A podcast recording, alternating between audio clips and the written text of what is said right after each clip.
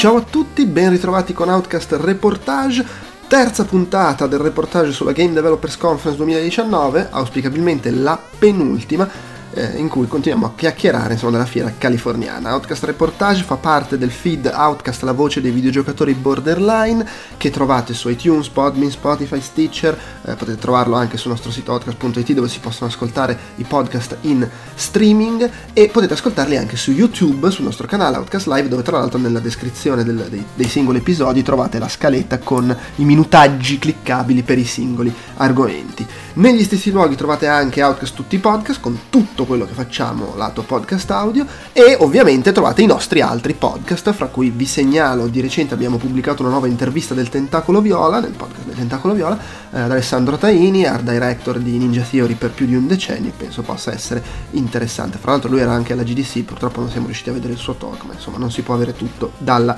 vita. Vi ricordo che su outcast.it trovate tutto il resto della nostra produzione audio, video e per iscritto, compresi tra l'altro degli articoli sulla GDC, eh, ne stiamo pubblicando ancora, articoli sul Reboot Develop, che mi sembra una fiera simile, interessante, su cui tra l'altro poi registreremo anche un reportage quel lato lì e eh, c'è ovviamente la cover story, si avvia verso la conclusione quella su Avengers Endgame e in generale l'universo cinematografico Marvel. Vi ricordo che se volete contattarci, scriverci mail, insultarci, farci complimenti, quello che vi pare, c'è l'email podcast.outcast.it, c'è il modulo dei contatti sul nostro sito e siamo anche sui social network, ci trovate come Outcast Live, Outcast Live, su Instagram, su Twitter e su Facebook sia con la pagina ufficiale sia col gruppo di discussione per venire a chiacchierare fra di voi e con noi.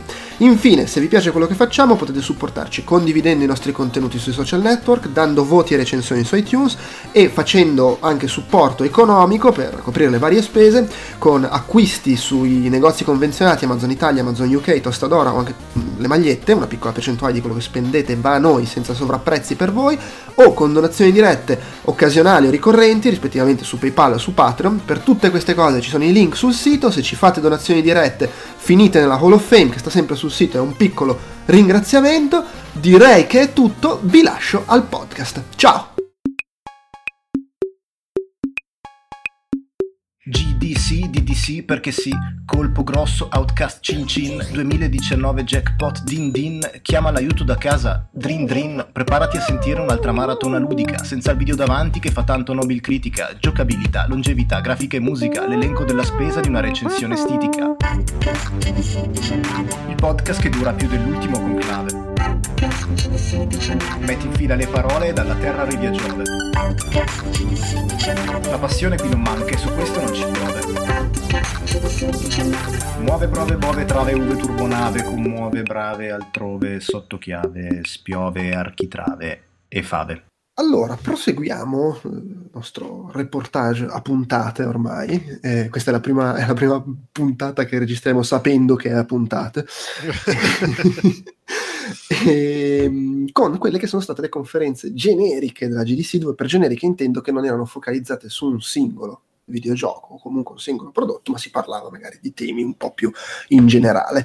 E partiamo da questa qui, ehm, che è stato il keynote proprio iniziale, la prima alle insomma era comunque una delle cose all'inizio del lunedì eh, alle 10 di mattina del primo giorno, eh, video, i videogiochi come il punk rock, una storia di innovazione, a parlare era Rich Hilleman che fa il director presso Amazon Game Studios e ha comunque una carriera eh, pluridecennale per lo più presso Electronic Arts sui vari giochi sportivi.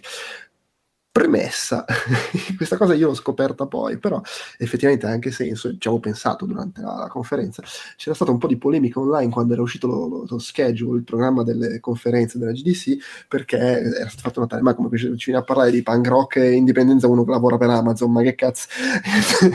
e in effetti, forse è per questo, col senno di poi, cioè, in teoria doveva durare un'ora la cosa, e dopo mezz'ora hanno detto, vabbè, ho finito, e se n'è andato. E di solito uno dice, ho finito, volete fare domande. Sì, sì, mi viene da pensare che se ne sia andato perché temeva che ci fosse qualcuno che gli rompeva i coglioni. Maxi backlash.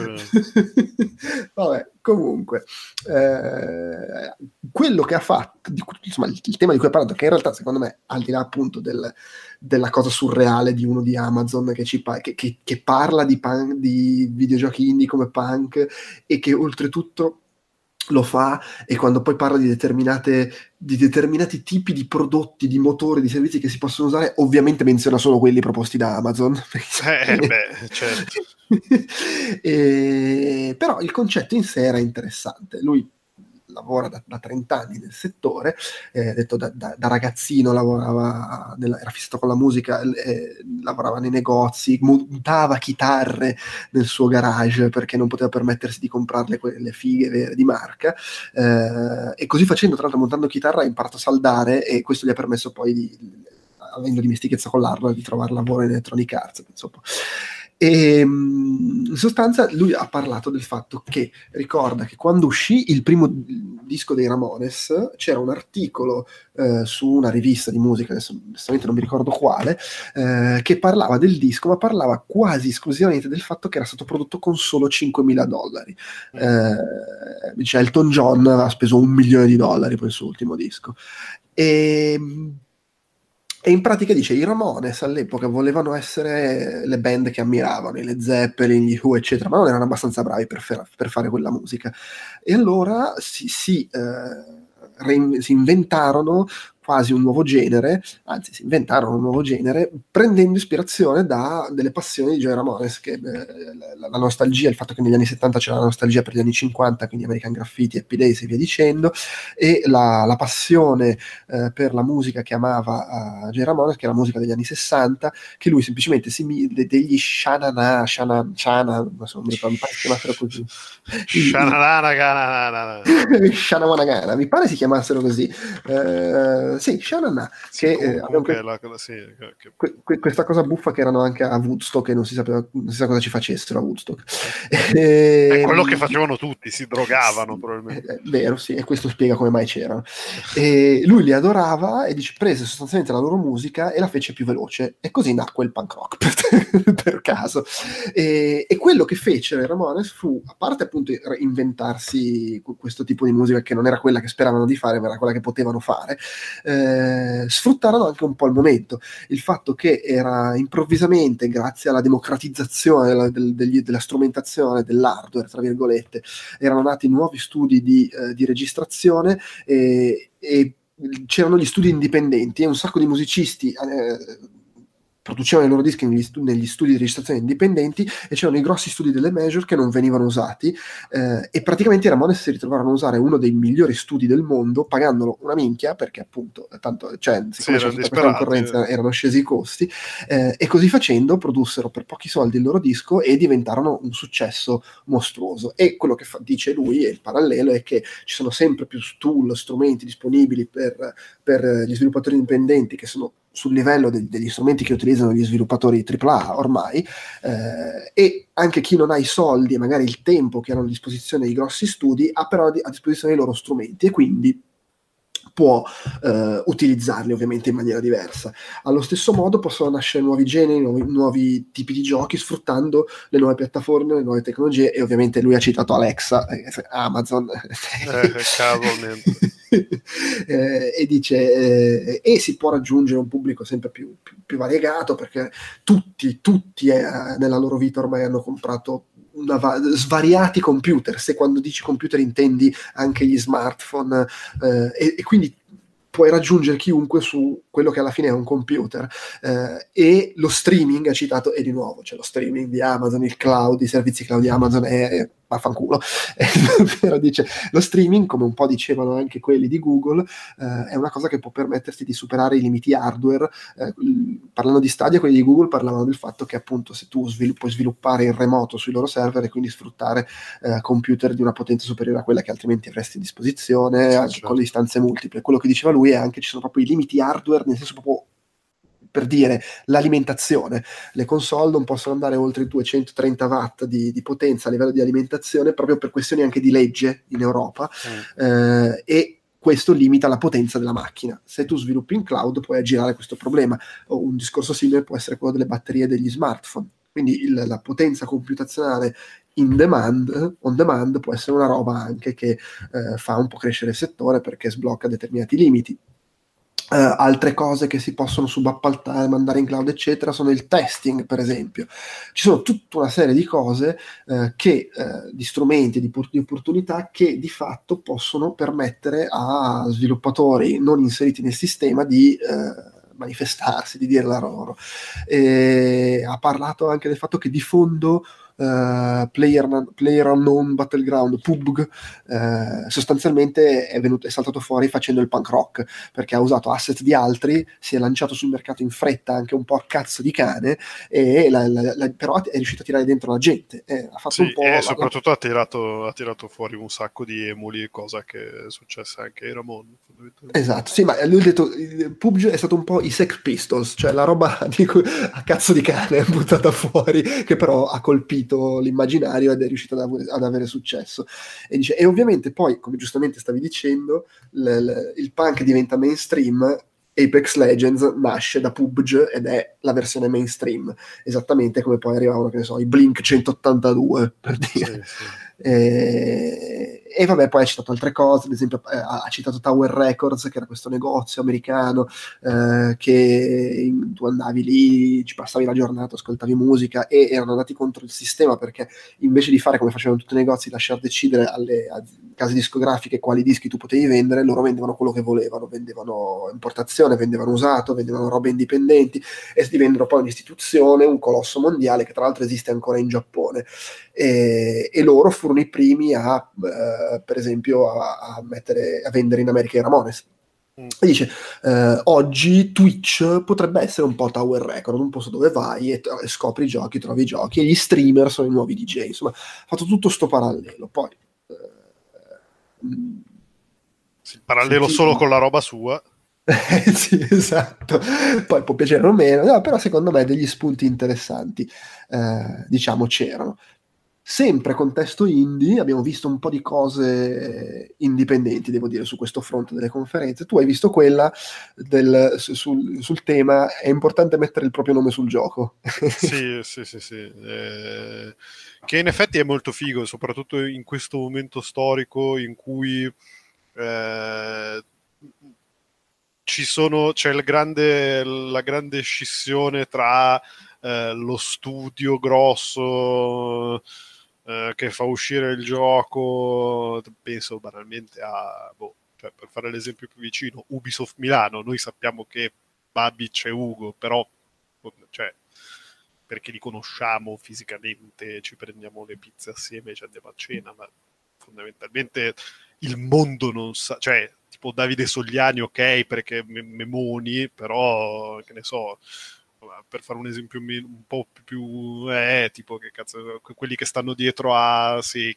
a Tom Clancy The Division 2 sa il cazzo chi sono e, e, poi tra l'altro ci sono anche le storie meno divertenti tipo vengono licenziate 600 persone da Salcazzo Electronic Arts nessuno sa chi sono e, e nessuno, le pia- cioè, nessuno le piange nella misura in cui sì, boh, è il milite ignoto. Eh, mentre dall'altra parte ci, sono gli indie che se, con, se, con, maggiore, sempre maggiore speme stanno mettendo il loro nome all'interno del, del titolo del gioco, comunque sulla roba che fanno, eh, proprio perché se lo possono permettere fondamentalmente. E, e a, fare questo, a fare questo talk c'erano Bennett Foddy e Zach Gage che sono appunto due, due sviluppatori indipendenti che hanno, i, che hanno praticamente fatto una produzione eh, in cui tutti i giochi avevano il loro nome all'interno del titolo del gioco e, e spiegavano appunto come è nata questa, questa cosa. Eh, vabbè, appunto anche loro in realtà hanno, hanno, cominciato il talk facendo vedere tipo una serie di trailer di giochi AAA Uh, in realtà del, dell'ultima Independent Game Festival e, e, notavano che in realtà anche nel, nel, appunto, nel circolino de, de, della gente indie spesso e volentieri c'è il logo di una qualche società o di una qualche publisher ma non c'è mai scritto il, il nome dell'autore del gioco. E, e non, non, non, non è, è, è, il nome di chi fa il gioco non è neanche magari sul sito, nei metadati del sito, eh, non, si riesce a capire spesso e volentieri anche chi è, cioè chi è lo, lo, l'autore del gioco anche in un contesto indipendente. Però non, non è buono e non è buono perché, perché eh, innanzitutto non eh, rischi di valorizzare cioè, Foddy diceva che non rischi di valorizzare il, il brand di c'è un brand che fai apposta che crei apposta per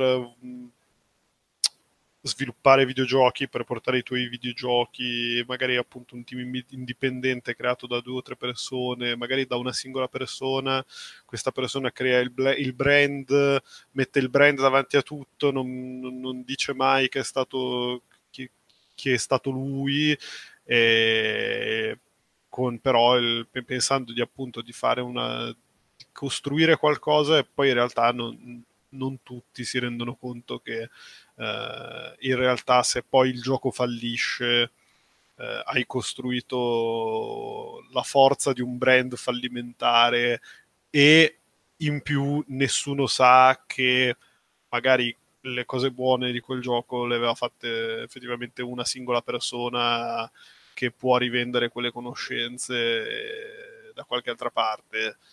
E per cui appunto in realtà sarebbe più comodo sfruttare il nome della singola persona. Eh, poi vabbè, in realtà hanno detto anche alcuni non vogliono mettere il nome del loro gioco perché pensano di avere un nome brutto senza evidentemente ricordarsi che c'è un sacco di gente, c'è un sacco di gente che ha usato i nomi di fantasia eh, in tutte, tutte le forme d'arte. Eh, tra l'altro anche, parlato, anche detto, beh, tipo Ellen Mirren. Come Ellen Mirren non è il suo vero nome? No, evidentemente no, si chiama Ellen Mironov, ma eh, quella è ignoranza mia. Ehm, poi cos'altro, cos'altro hanno detto? Ah, vabbè, che, che vabbè, hanno, fatto, hanno fatto l'esempio appunto di, di, di, di se volete, metteteci sempre il nome sulla roba che fate e cercate sempre di metterlo anche all'interno del gioco, di farlo spuntare. Bennett Foddy ha fatto l'esempio di, del, del suo, del suo contributo a, a Ape Out, che appunto è stato sviluppato da tre persone e all'inizio del gioco ci sono i titoli di testa e spuntano i tre nomi per la stessa durata, per lo stesso numero di secondi e, e, sono a tutto schermo i tre nomi, quindi non li puoi, cioè, non puoi non leggerli almeno una volta, non puoi non sapere chi ha fatto il gioco. E, però banalmente questa cosa è successa anche con uh, Hideo Kojima, così, l'ultimo arrivato, eh, che appunto in, prima che venisse cancellato dalla storia di Metal Gear 5 eh, ha pensato bene di fare dei titoli di testa anche lui, cui ogni tot, ogni, ogni episodio, ogni capitolo veniva fuori scritto e diretto da Hideo Kojima e comunque in generale venivano accreditati tutti quelli che avevano lavorato a, alle diverse sezioni del gioco. Beh, giusto, insomma. Bisogna, sì. bisogna no, ma infatti, ma infatti, poi cioè, se ci pensi, effettivamente quelli grossi, cioè anche nel, nel, nell'universo AAA, se vogliamo chiamarlo così, tutti quelli grossi che ti ricordi sono perché in qualche modo sono diventati iconici. E, e sono diventati iconici perché il loro nome, bene o male, è sempre arrivato, è ha sempre o è riuscito a trascendere il il, il, livello ermetico del videogioco, penso banalmente a Cliffy B, che voglio dire, Cliffy B ha sempre lavorato in realtà enormi, ma in realtà sappiamo chi è. E, e ogni volta che dice qualsivoglia cazzata, ah sì, Cliffy B cioè ormai abbiamo imparato a conoscerlo nonostante gli anni, anni e anni in Epic e tutte quelle realtà gigantesche super strutturate, però appunto Kojima, cioè Kojima è sempre stato uno che aveva la fissa de- de- dei film, ha sempre messo il suo nome da tutte le parti e, e adesso Kojima è uno che riconoscono anche quelli che non conoscono i videogiochi. Eh, e vabbè, passando un po', po per, ne, ne, negli anfratti della storia di questa, di questa, questa cosa di mettere il, suo, il proprio nome su, sui videogiochi, Foddy pa- parlava del che questo, qua, questo standard di anonimato si è, eh, si è instaurato nel, nel, periodo di Atari, quando Atari è passata da, da, alla realizzazione anche dello sviluppo del software, eh, c'è stato all'inizio un periodo in cui tu, cioè, i nomi degli sviluppatori erano in bella mostra sulla scatola del gioco, eh, anche lì credits iniziali, eccetera, eccetera. Eh, e poi eh, a un certo punto sono diventati easter egg nascosti all'interno del codice del gioco, del livello impossibile in cui dovevi metterti in equilibrio sotto i pianeti allineati. Eh, e questo semplicemente perché Atari a un certo punto ha detto ah vabbè non vogliamo non vogliamo non vogliamo, vogliamo tutelare i nostri dipendenti. In realtà sto cazzo era semplicemente perché non volevano che i dipendenti ricevessero delle migliori offerte di lavoro o, o altre cose da altre parti. E per cui hanno detto vabbè sapete che c'è voi, no, voi, non dovete più mettere i nomi da nessuna parte dovete vivere in questa condizione di anonimato totale e così almeno rimanete da noi cioè il senso era quello senso era, eh certo sì, sì, sì. Non, non, vogliamo, non, vogliamo, che voi ve ne andiate da, da Atari e, eh che sì, che beh, belle manovre, questo ti fa capire che il, il, mondo dei videogiochi è sempre stato veramente losco in qualche modo. E, ehm, poi sì, va bene, insomma, sono... Poi sto, sto, sto spudoratamente leggendo l'articolo che potete già trovare su Outcast da settimane cari amici di Outcast. Vabbè, più o meno direi che la sostanza l'hai, l'hai comunicata, insomma. Sì, sì, no, mi, mi... Ah no, cioè, vabbè, cioè, l'aneddoto divertente è stato che Foddy ha detto, anche lui era restio a mettere il nome sui videogiochi, in realtà... Eh poi si è reso conto di due cose fondamentali, che tipo eh, eh, mettere il nome sul gioco serve a cioè mettere il, nome, il, proprio nome sul videogioco serve a sensibilizzare l'utenza che appunto spesso e volentieri ha, ha, a che fare con studi di sviluppo di cui non conosce nessuno, non, non, sa, non sa, niente di, di, dell'umanità che c'è dietro e mettere il nome sul gioco serve a dire beh, eh, qua, c'è della gente, quindi ci sono tipo tutti i giocatori si, si si sentono meno in dovere o comunque meno autorizzati a criticare aspramente eh, studi di sviluppo composti comunque da persone che stanno lavorando e lavorano per anni a una roba eh, su cui sputano sangue, sudore straordinari e vita sociale.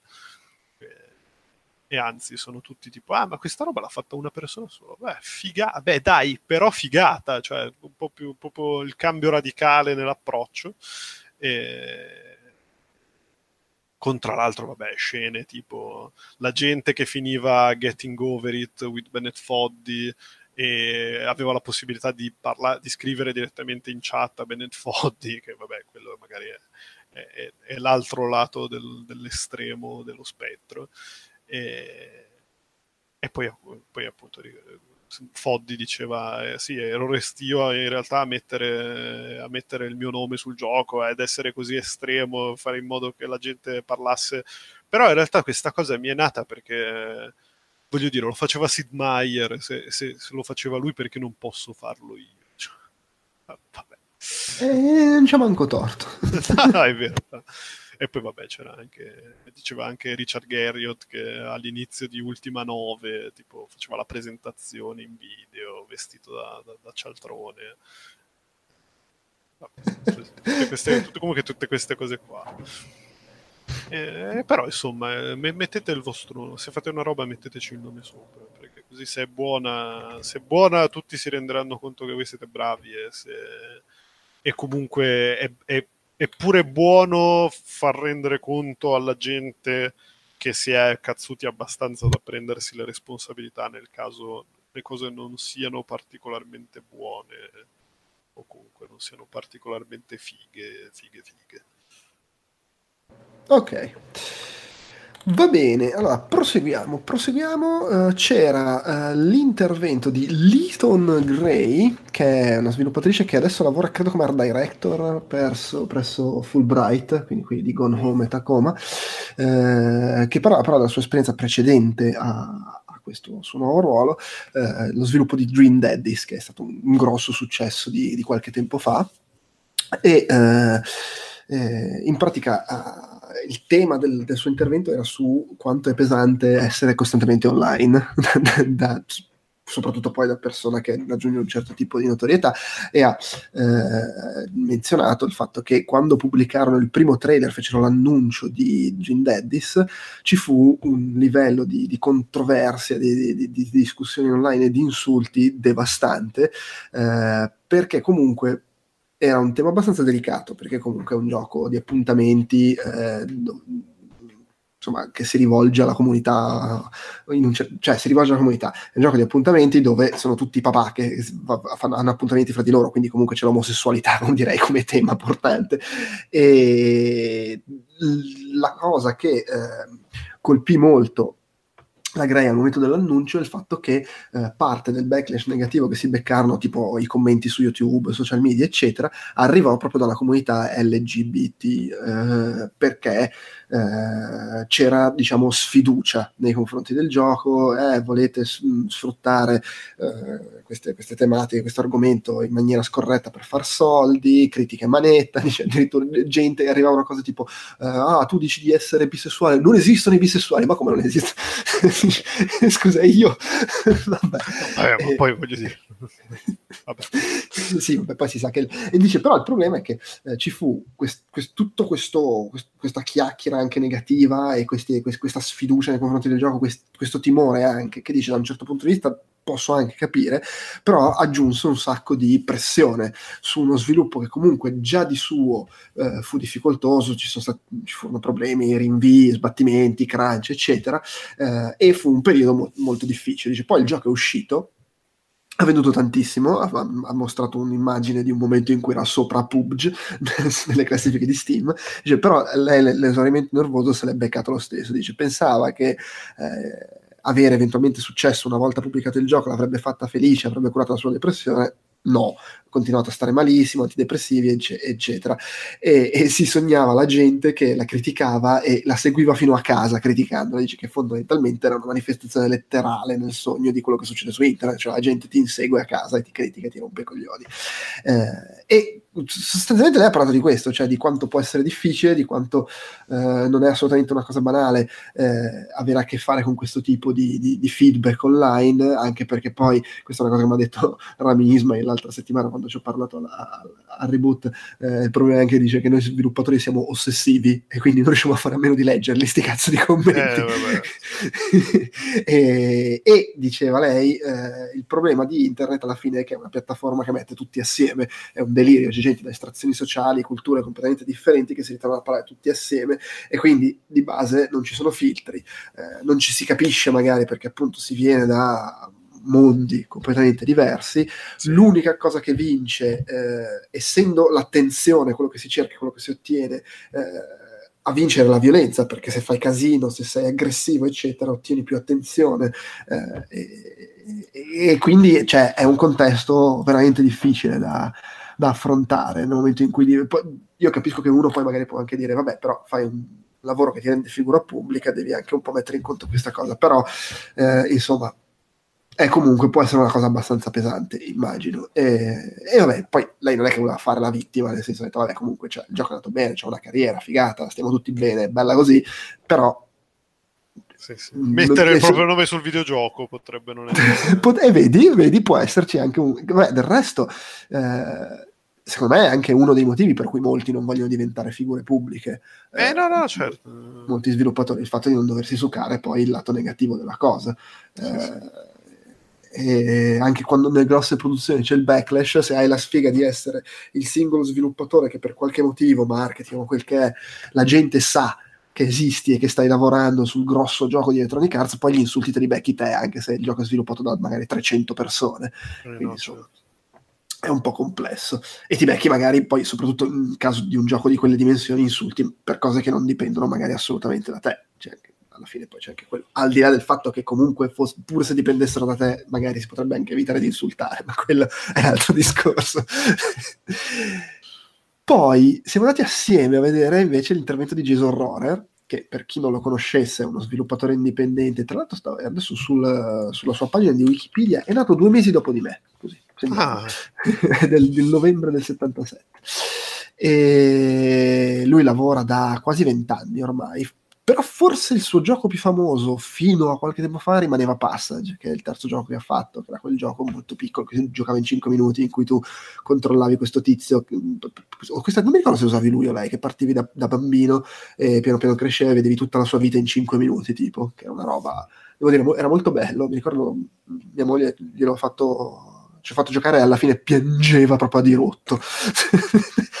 e in sostanza lui ha parlato della cosiddetta Indiepocalypse, eh, che questo fenomeno che è venuto fuori sui media qualche, qualche, anno fa, perché c'è stato un momento in cui diversi giochi indie sviluppati da studi più o meno di alto profilo che venivano da grossi successi eh, sono andati male, sono usciti più giochi consecutivamente che sono andati male e che ci si aspettava che andassero bene perché appunto venivano da studi di successo. Eh, e da qui è stato coniato il termine di apocalypse e si è cominciato a temere che ci fosse troppo sovraffollamento e che il, il mercato indie iniziava ad andare in crisi. Eh, e lui dice, raccontato, io lavoro appunto da 19 anni fa- eh, e per 14 anni non ho fatto soldi. Quindi, cioè il mio quattordicesimo gioco ci ho perso soldi sopra. Eh, quindi è comunque un settore in cui si fallisce continuamente, diciamo, eh, e bisogna stare attenti. In questo momento lui però è in un momento di grande successo perché l'anno scorso, sì, l'anno scorso a febbraio ha pubblicato One Hour, One Life, trovate l'articolo del Calcaterra su Sound.it, eh, che è andato benissimo, è un gioco che ha avuto successo e che sostanzialmente lui ci campa, adesso lui e la sua famiglia. Eh, e dice però quando stava lavorando su One Hour, One Life leggeva, sentiva queste storie di fallimenti eh, appunto di alto profilo, ha citato eh, Scanner Somber, ha citato Where the Water Tastes like, like, Wine, che non era necessariamente un gioco famoso, ma era un gioco molto spinto dalla critica ed è andato male lo mm. stesso. Sì. Eh, beh, poi ha avuto beh, anche problemi di sviluppo. Ha citato Tacoma, esatto, che appunto veniva da quelli di Gone Home e non è che sia andato malissimo assolutamente, però comunque sicuramente non ha avuto il successo di Gone Home. E, e dice, lui sentiva questa storia, era un po' preoccupato perché stava facendo One Hour, one, hour, one Life e dice, ma chi se lo caga sto gioco, che ti è sconosciuto. E invece un anno dopo lui ancora fa soldi, eh, fa tipo 2800 dollari al giorno, se non ho capito male, eh, che vabbè, poi uno pensa, mica, questo fa 2800 dollari al giorno quando sentite queste cose pensate sempre, uno, le tasse, due, comunque c'è un, uno studio da mandare avanti, un gioco da mantenere perché è un gioco per cui fa aggiornamenti, eccetera. Quindi, vabbè, il che non significa che non stia bene, cioè fa, fa dei bei soldi. Ah. E, e, e, dice, io guardo su Steam Charts che ti fa vedere quanta gente sta giocando eh, e vedo gente che, che ci gioca figata, 42 giocatori contemporaneamente. Eh, nel 2018 One Hour One Life, 4 anni fa avevo pubblicato Castle Doctrine e, e cioè, ne vedevo 4 di giochi assieme.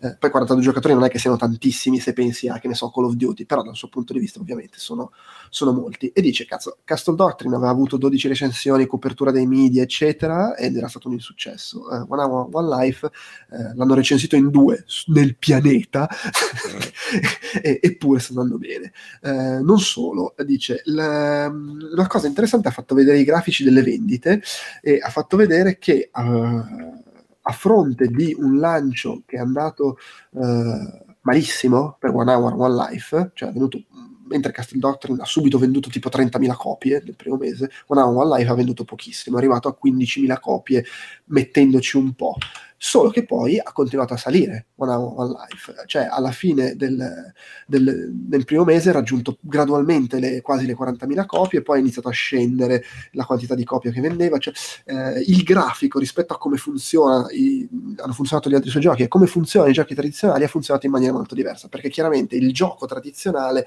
funziona che le vendite stanno tutte sul momento del lancio lo spingi tantissimo, la stampa, il marketing, la pubblicità, poi lì dipende anche se sei un, grosso sviluppatore o un piccolo sviluppatore, il lato marketing e pubblicità, diciamo. Però in linea di massima il successo di un gioco viene deciso all'inizio. Eh, dice, però invece One Hour One Life ha avuto delle vendite crescenti per un bel po' e poi costanti nel tempo. Sono scese ovviamente, come succede sempre, ma sono scese molto più lentamente di come scendono per altri giochi. Dice perché? Dov'è la differenza? Come mai il secondo mese di One Hour One Life ha visto un picco improvviso che l'ha riportato a vendere 10.000 copie, così come se niente fosse? Eh, diceva, vabbè, quello è perché probabilmente era il giorno di Natale, però perché a Natale improvvisamente il mio gioco ha venduto? Perché dopo due anni continua a vendere, anzi addirittura le, le, a tratti le vendite aumentano? E sostanzialmente dice YouTube, Twitch, il passaparola, eh, ma il succo è il tipo di gioco. Dice, eh, secondo lui bisogna smettere di fare, come si dice sempre, di sviluppare i giochi a cui vorresti giocare, ma bisogna sviluppare i giochi a cui giochi, che è una cosa diversa. E ha detto, per esempio, What Remains of Edith Finch è un gioco bellissimo, ci ho giocato, l'ho adorato, ci ho giocato due ore, non l'ho più toccato, l'ho finito, basta, ciao. Rust, e, e non ne ho neanche parlato granché con altra gente di Edith Finch, Rust in due anni ci ho giocato per 336 ore e ne parlo a chiunque, credo di averlo fatto comprare almeno a 3-4 persone. Dice, e il problema è tutto lì, cioè i giochi, tra virgolette, consumabili, quelli che hanno un inizio e una fine, sono più rischiosi da sviluppare rispetto a quelli che lui chiama generatori di sensazioni uniche, cioè i giochi che tu ogni volta che ci giochi ti succedono cose diverse, chiunque ci giochi vede cose diverse eh, e quindi chiaramente anche a livello di passaparola, di video su YouTube, eccetera, chiunque può trasmettere sensazioni, emozioni, racconti diversi, mentre bene o male i video di David Finch sono tutti uguali. E, e questo è una cosa, ovviamente non è a botta sicura, però è una cosa che ti dà più opportunità di successo. Ovvio che lui, essendo uno che lavora da solo, c'è una famiglia da mantenere, ragiona in questi termini. Dice, vabbè, oh, io se faccio Edith Finch e poi non vende uno sfracello al day one, eh, vado in bancarotta. Invece un gioco che mi dà possibilità di continuare, che magari parte male, però poi può crescere nel tempo, mi dà la possibilità di supportarlo, di mantenerlo, eh, eccetera, è è tutto un altro discorso, che poi alla fine è quello che stanno cercando di fare anche i publisher per ragioni diverse. Però il discorso è sempre lo stesso, cioè quello che investi nel gioco eh, per poter rientrare devi avere delle prospettive di vendita che, che, durano più nel tempo rispetto a quello che vendiamo nei primi tre giorni. Eh, non, non, se ne esce. Dice, ovviamente puoi comunque ancora avere successo con un gioco, tra virgolette, consumabile. E ha citato The Witness, che è uscito in piena Indie Apocalypse e se ne è sbattuto il cazzo, è venduto eh. t- tantissimo. Però in linea di massima, se guardi le grandi storie di successo degli ultimi anni, anni, eh, Stardew Valley, Subnautica, Prison Architect, sono appunto giochi di questo tipo qua. E, ci, e, dice non sono negli indie perché anche Fortnite e Overwatch in linea di massima rientrano in questo tipo di, di concetto, di, di concezione. E Uh, ci sono t- tanti giochi anche sconosciuti, tra virgolette, perché sono giochi di cui non parla la stampa, di cui non si parla nelle community trasversali, ma che hanno grande successo su Steam e se vai a vedere sono questo tipo di gioco qui. Uh, ha citato quel gioco dei vichinghi di cui adesso mi sfugge sì, il nome. Dead in, Dead in Vinland. Dead in Vinland, esatto, che in effetti è un gioco poco conosciuto, è un po' anello di congiunzione se vogliamo, perché è comunque un gioco di cui un pochino si è parlato, perché l'ha spinto il publisher che è francese, eh, che era, tra l'altro sono quelli che hanno cambiato nome di recente, adesso si chiamano tipo Good Villagers o una cosa del genere. E, e, insomma, sostanzialmente lui ha detto: forse non è l'indie apocalypse, ma è la consumable game apocalypse.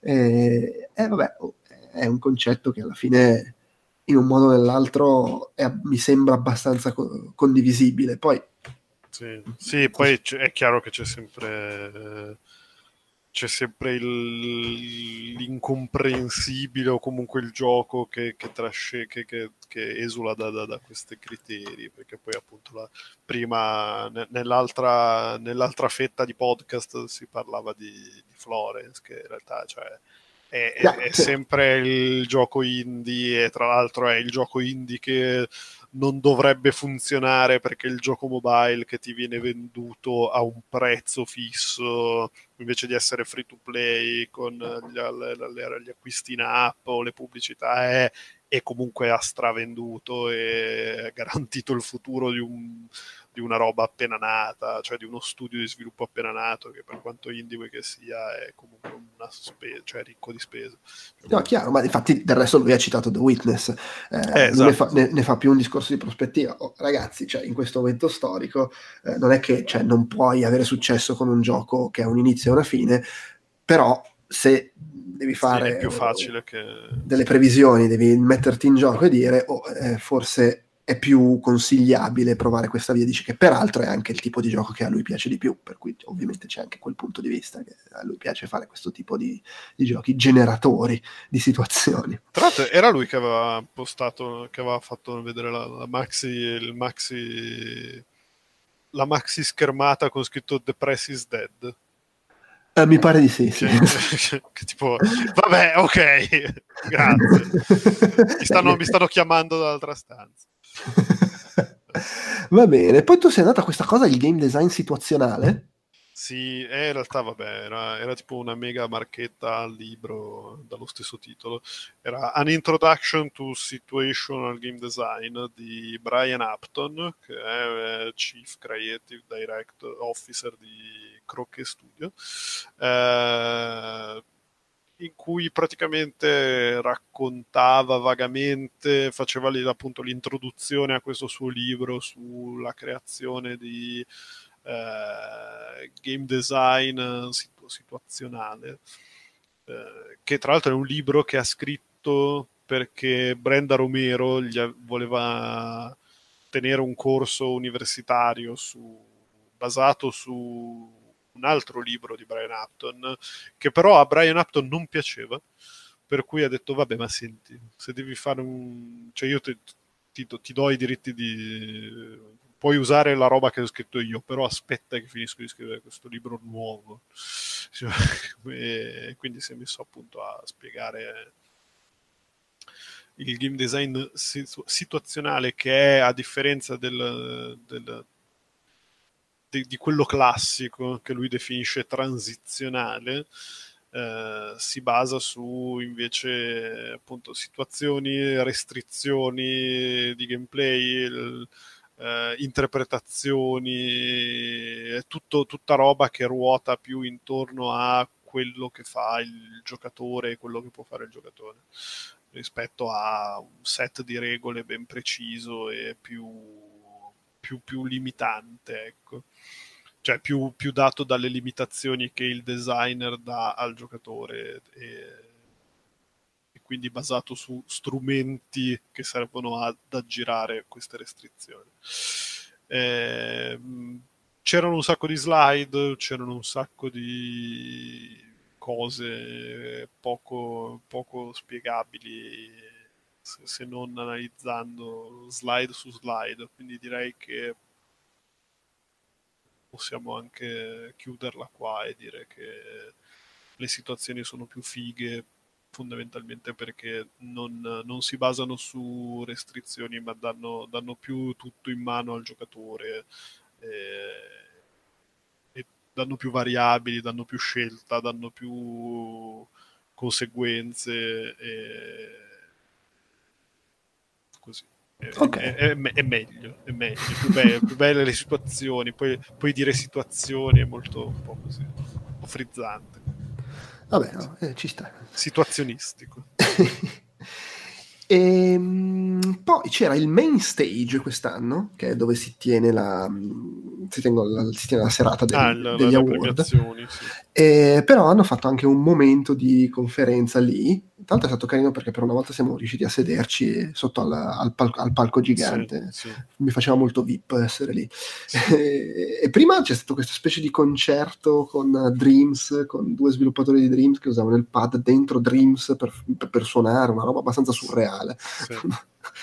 e poi sono saliti sul palco. Prima eh, Siobar Shobam, Chauvin, sì. Malede- maledetti nomi. Sì, mamma mia sti ah, questi isolani. Eh, di Media Molecule, eh, che in realtà era un po' marchetta secondo me il suo intervento, cioè, era un po' troppo, vabbè abbiamo finito Dreams, sta per uscire, figata. Sì. eh, abbiamo fatto questo videogioco accessibile, facile da fare come facciamo sempre perché ci piace a noi, eh, voglio fare sì. le cose per i creativi. Eh. Sì, tra l'altro, tra l'altro, se ti ricorderai il mio commento, il mio commento un po' stizzito e proprio con la fantasia sotto al culo è stato sì, vabbè, ma con un PC lo fai troppo meglio. eh, vabbè, sì, cioè in teoria doveva essere tre interventi su eh, come essere, ognuno parla della sua esperienza, come su aneddoti, sue cose, sulla vita da sviluppatore. Lei insomma è stata molto, cioè, ho visto suoi interventi più interessanti altrove, alla Nordic per esempio l'anno scorso ne ho parlato, se vi andate a cercare il, il podcast di reportage di quella, eh, però sì, lei mi sembra un po' troppo focalizzata sul, oh figa, siamo alla fine di sto cazzo di Dreams, non ne posso più, parliamo di Dreams e Dai, sì, beh, sì. ce l'abbiamo fatta, bella lì. Eh, sì, perché per il resto ha detto, sì, è stato uno sbattimento coordinare le sezioni dello studio, eh, eh, è sempre è stupefacente vedere la gente cosa fa con Dreams, che è quello che dicono tutti quelli che pubblicano un gioco che ha un editor. Sì, certo, esatto. Eh, insomma, vabbè. Eh, è stato, devo dire, comunque questi interventi li trovate tutti online se volete guardarveli. C'è Sean Murray di Hello Games che ovviamente ha parlato del, di quanto è stato uno sbattimento il post-launch di No Man's Sky. Eh, il punto più basso dello sviluppo è sempre lanciare, un, lanciare il gioco. Figuriamoci nel suo caso, visto l'ondata di merda che si sono beccati. Eh, ha fatto vedere di, le, foto, i video di quando lo mostravano alla stampa, erano tutti casati, eh, e cioè non si rendevano conto di stare lanciandosi contro un muro. E, nonostante poi comunque cioè, sia stato una fra le nuove IP più vendute di sempre. Eh, il problema Beh. è che, che dovevano tipo rivoluzionare, cioè rivoluzionare magari no, però dopo il lancio dovevano fare una valanga di interventi, non uh, qualche fix, una patch. Eh, è stato un delirio il post lancio. Sì, sì, la cosa buona è che li hanno fatti, tra l'altro. Sì, vero, sì. E, e infatti dice, eh, è stato un delirio, eravamo in 6, poi siamo diventati in 15, però comunque una quantità di lavoro mostruosa, eh, super polemica, eccetera. Va detto che oggi siamo il benchmark di farcela. due anni dopo continuano a vendere come dei bastardi. E hanno una community in realtà molto positiva. Eh, e per loro è stato importante quando c'è stato il disastro non mollare e c'era questo squilibrio, questa, questa dissonanza fra il feedback della morte online però poi in realtà loro vedevano che c'erano tipo 100.000 persone che giocavano e quindi c'era gioca- un sacco di giocatori che apprezzavano, al di là della tossicità online, dei commenti, del feedback, eh, dei, dei, commenti tipo ah, lo studio, il team è disonesto, è pigro, dici, ma che cazzo dite? Non, non, esiste uno sviluppatore di videogiochi pigro, non può esistere, è un delirio, è uno sbattimento sviluppare videogiochi. Eh, eh, sì, e... che poi anche lì è quello, è quello che si diceva prima de, riguardo al metterci il nome che ti mm. fa apparire più, uma- più umano possibilmente. Eh, nella, nella, nella, misura in cui il gioco sviluppato da un sacco di gente, che poi non è neanche necessariamente questo il caso, ma il videogioco sviluppato da un sacco di gente è quella merda sviluppata da quegli stronzi degli sviluppatori, mentre, esatto. mentre il gioco bruttino sviluppato dal singolo è vabbè dai, però è da solo. È vero, sì, è vero. Tra l'altro ha detto Murray che lui faceva una cosa che non raccomanda, tutte le email che arrivavano a Hello Games finivano direttamente sul suo telefono e sul suo smartwatch.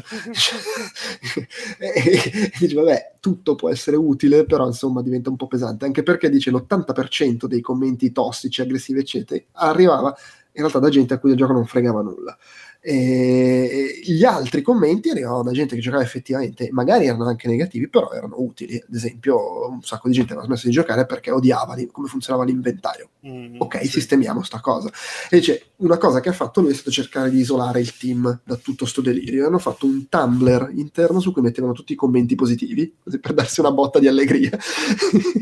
eh, ha smesso di parlare con la stampa perché dice il problema è che la stampa non è il mezzo migliore per comunicare con la, con la community parla direttamente con la community.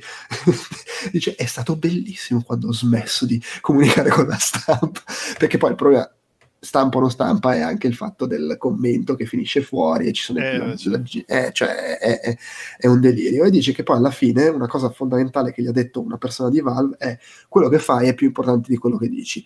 Lascia perdere spiegarti in un post sul blog del gioco sul sito comunicato stampa. Fai, sviluppa, aggiorna, cambia il gioco eh, cerca di capire quello che ti serve, quello che devi fare non confrontarti con altri giochi, trovati dei tuoi obiettivi e fai, eh, e fai quello e poi ha fatto un parallelo. Lui, in tutti gli anni di sviluppo di Nome Sky, lui ha fatto tre figli, così per semplificarsi eh. ulteriormente la vita.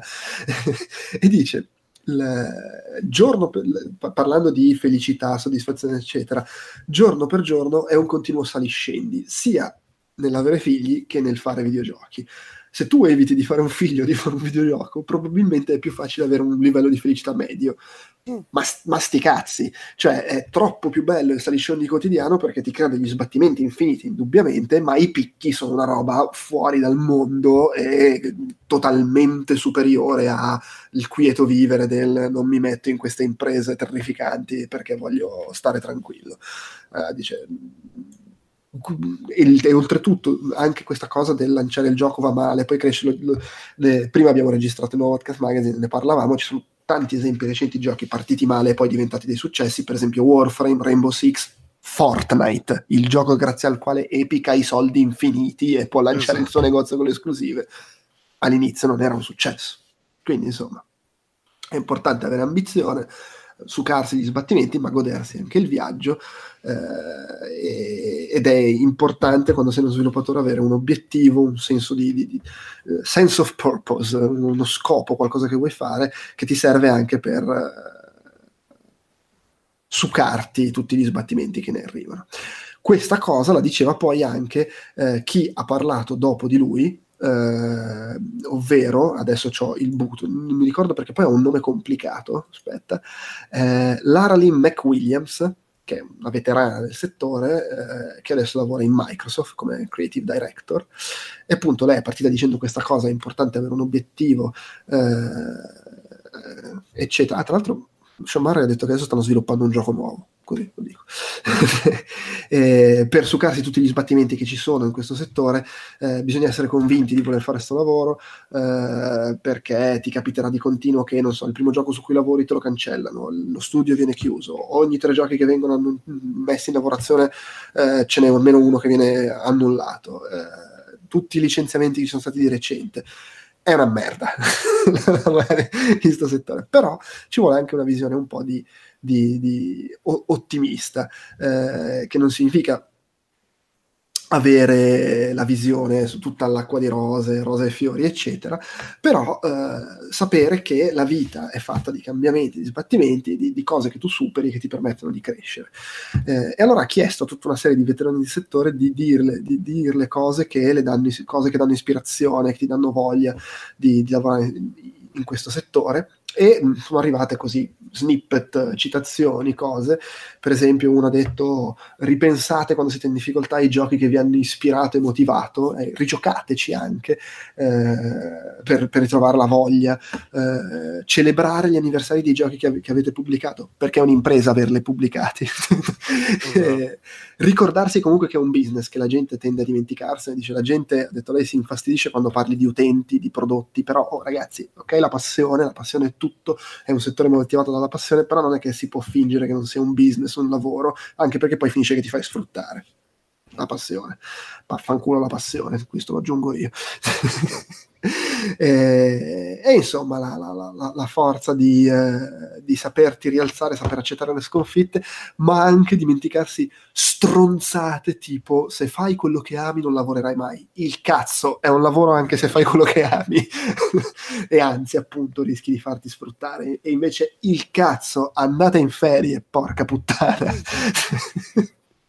e, e insomma poi vabbè, lei è sempre bello vederla parlare perché poi comunque è una storia tra virgolette di sopravvivenza o anche senza virgolette visto che era stato diagnosticato un cancro terminale eh, stata, era stata presa dall'ansia di non aver fatto giochi eh, suoi che voleva fare i progetti veramente suoi eh, e infatti una, una, cosa che ha detto eh, che insomma era rivolta alla platea dei sviluppatori però tutto sommato può essere un consiglio di vita eh, per chiunque, eh, trovate quello che volete fare, quello che dovete fare, quello che deve essere il vostro, il vostro obiettivo. Ovviamente penso parlasse soprattutto di ambito lavorativo, ma in generale nella vita. Capite quello che volete, quello che volete fare, quello che volete inseguire, che, senza parlare necessariamente di sogni, però capite cosa volete fare. E fatelo non fra una settimana, un mese, un anno, quando ci sarà modo. No, no, no, fatelo ora, perché vai a sapere sai mai quando finisce all'improvviso e quindi ecco. Però adesso lavora in Microsoft nella sezione stream, streaming, fa i giochi che vuole fare, insomma, è una figata, è tutto bello, è bello, è bello lavorare nei videogiochi. e no, perché poi c'è questa cosa che senti queste storie drammatiche e adesso ne arrivano, eh, ed è bello vedere anche un minimo di... però è figo comunque lavorare in questo settore, anche se è una merda, sostanzialmente volendo riassumere. Dicevo, arrivano storie anche un po' così perché c'è il One Reason to Be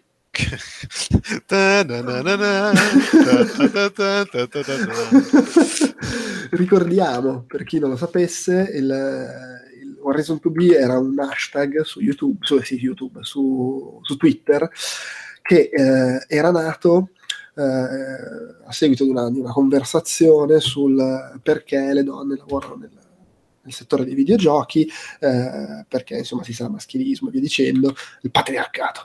E era stato chiesto di dire un motivo per cui si lavora nel settore dei videogiochi, si vuole lavorare nel settore dei videogiochi, era nato tutto questo hashtag popolarissimo su Twitter e da lì era nata una serie di, di, di interventi alle GDC, anche alla GDC Europe, ehm, dedicati proprio a questo, a donne che raccontano la loro esperienza nei videogiochi. Negli ultimi due o tre anni, se non sbaglio, forse tre anni, eh, all'epoca erano tenuti da Brenda Romero e Lee Alexander. Negli ultimi tre anni li ha presi in mano Rami Ismail di Beer e ha spostato il focus dalle donne alla diversità, se vogliamo, cioè ha invitato sviluppatori da tutti gli angoli del globo, ma non dagli Stati Uniti, per dare loro voce e permettere loro di raccontare storie. Ne avevamo parlato anche l'anno scorso. Eh, e quest'anno c'erano insomma un po' di sviluppatori, compreso uno che non era riuscito a venire l'anno, l'anno scorso perché gli avevano bocciato il visto con le nuove leggi di, di Trump. E allora c'era Ta- Kaya eh, Ahmed dal Pakistan, eh, che insomma ha raccontato, lui ha iniziato, uh, che ha iniziato a lavorare su, lei scusa, ha iniziato a lavorare sul, sul Mega Drive, cioè già a giocare col Mega Drive, ha sempre voluto scrivere, eh, ha iniziato a farlo a 15 anni, ha lavorato, è riuscito a lavorare in televisione, al cinema, è passato a sviluppare videogiochi, ha lavorato su Miss Marvel, Kamala Khan, personaggio dei fumetti Marvel, e quello che a lei piace, che vuole fare, è eh, fare scrivere storie, creare cose che riescano magari un po' a influenzare, a cambiare la percezione eh, di, di, chi le legge, di chi le vive, della società e delle persone, eh, connettere le persone, eh, darsi da fare per migliorare, eh, dare empowerment alle donne nel, nel Pakistan più, più rurale, eh, più fuori dal, dai, dai, grandi centri urbani, ha lavorato molto con eh, le donne appunto della campagna pakistana che soffrono di depressione post-parto, che ovviamente cioè ovviamente sono in un contesto dove questa cosa non viene troppo riconosciuta, cioè le, le donne che soffrono di depressione post-parto nel Pakistan rurale si, si pensa che siano impazzite. cioè, non c'è un cazzo da ridere in effetti e vengono anche un po' abbandonate a loro stesse e diventano pericolose per loro stesse e per i loro figli non sanno cosa fare è un modo che, lei nel lavorare con queste persone una cosa che ha provato a fare è stata aiutarla con i giochi, non necessariamente con i videogiochi, tipo ha dato loro carta e penna per permettere loro di raccontare cosa facevano, ha organizzato delle, dei, dei, giochi, dei veri propri giochi a premi attraverso questo, dove i premi però erano cose utili, cibo, riso, lenticchie, e alla fine è una cosa che è servita perché hanno notato che la depressione migliorava dopo qualche mese, eh, anche, hanno fatto in modo che avessero aiuto medico, eh, e insomma, game for change, come un'espressione che si usa. Eh, tra l'altro, lei comunque rispetto ad altri che partecipano a Horizon 2B, la sua è una storia tutto sommato, insomma, ha iniziato a lavorare subito in tv, al cinema, ha detto che in Pakistan il settore è solido, aperto, non si è mai sentita discriminata per sesso ed età, ha imparato. Eh, poi lei comunque dice soffro di depressione e di ansia, però il settore in realtà l'ha aiutata. Poi c'era Esan Ebrim, Ebrahimzadeh, che eh, oggi lavora come artista 3D, eh, come grafico 3D in Arkane Studio. Mm.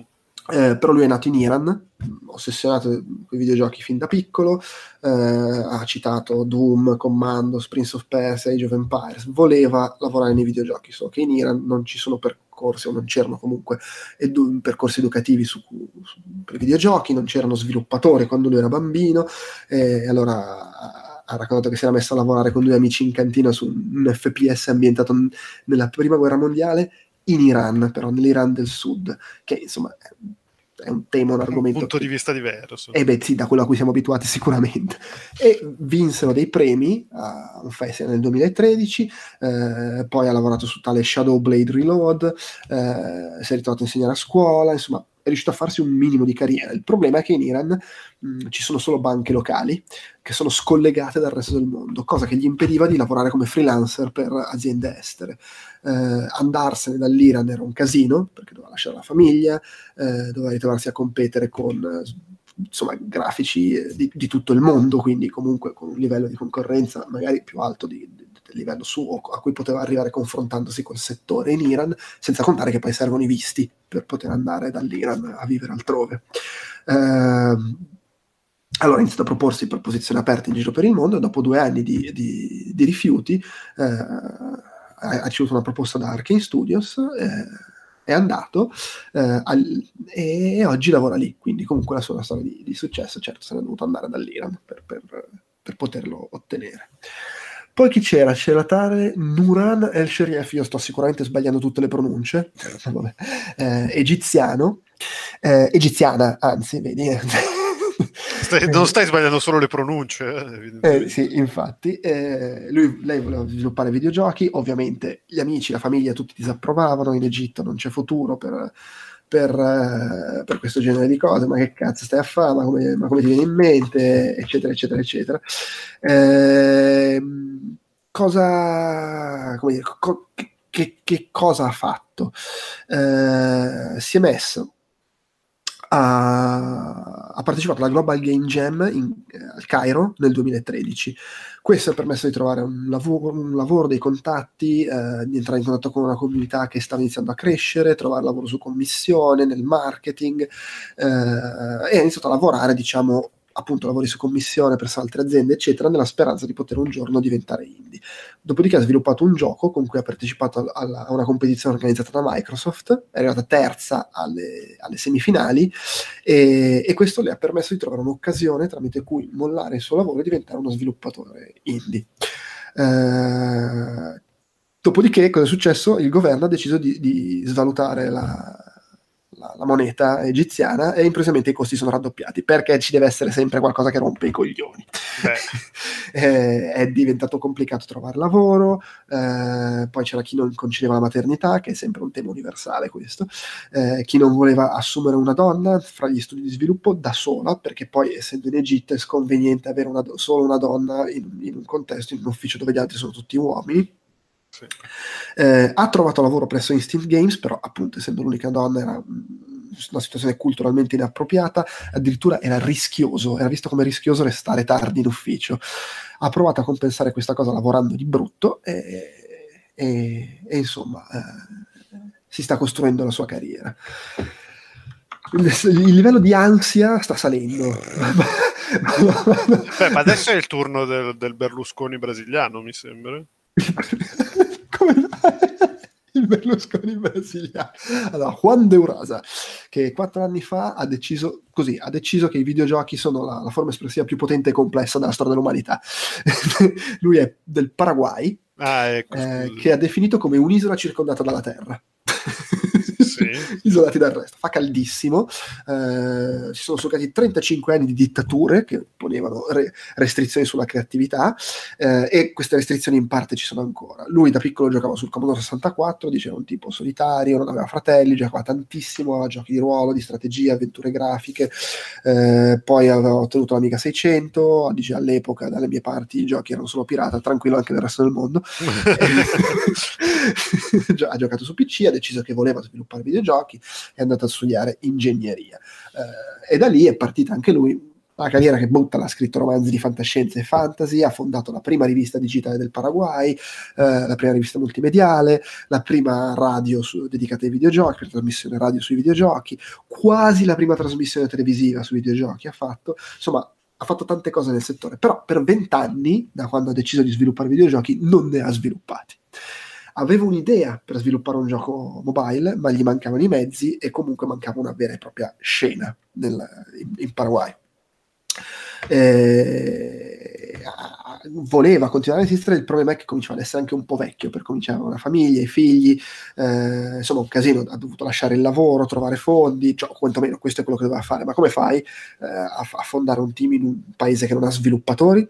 E quindi ha fondato la, la sede paraguayana dell'IGDA, che è l'International Game Developers Association. cioè, capito? Qui non ci sono sviluppatori, fondo l'associazione.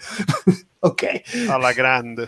ha fatto un contest con cui ha trovato gente eh, e ha trovato dei fondi. Eh, grazie a questi fondi che è riuscito a mettere assieme ha portato 100 studenti alla Game Developers Conference con una eh, una borsa, borsa, di studio eh, e in quattro anni è stato sviluppato un gioco, eh, Factions, che non ha incassato, non ha fatto soldi, però ha vinto dei premi in ambito indipendente, gli ha permesso di incontrare eh, maestri, sviluppatori, eccetera, e insomma ottenere un certo successo.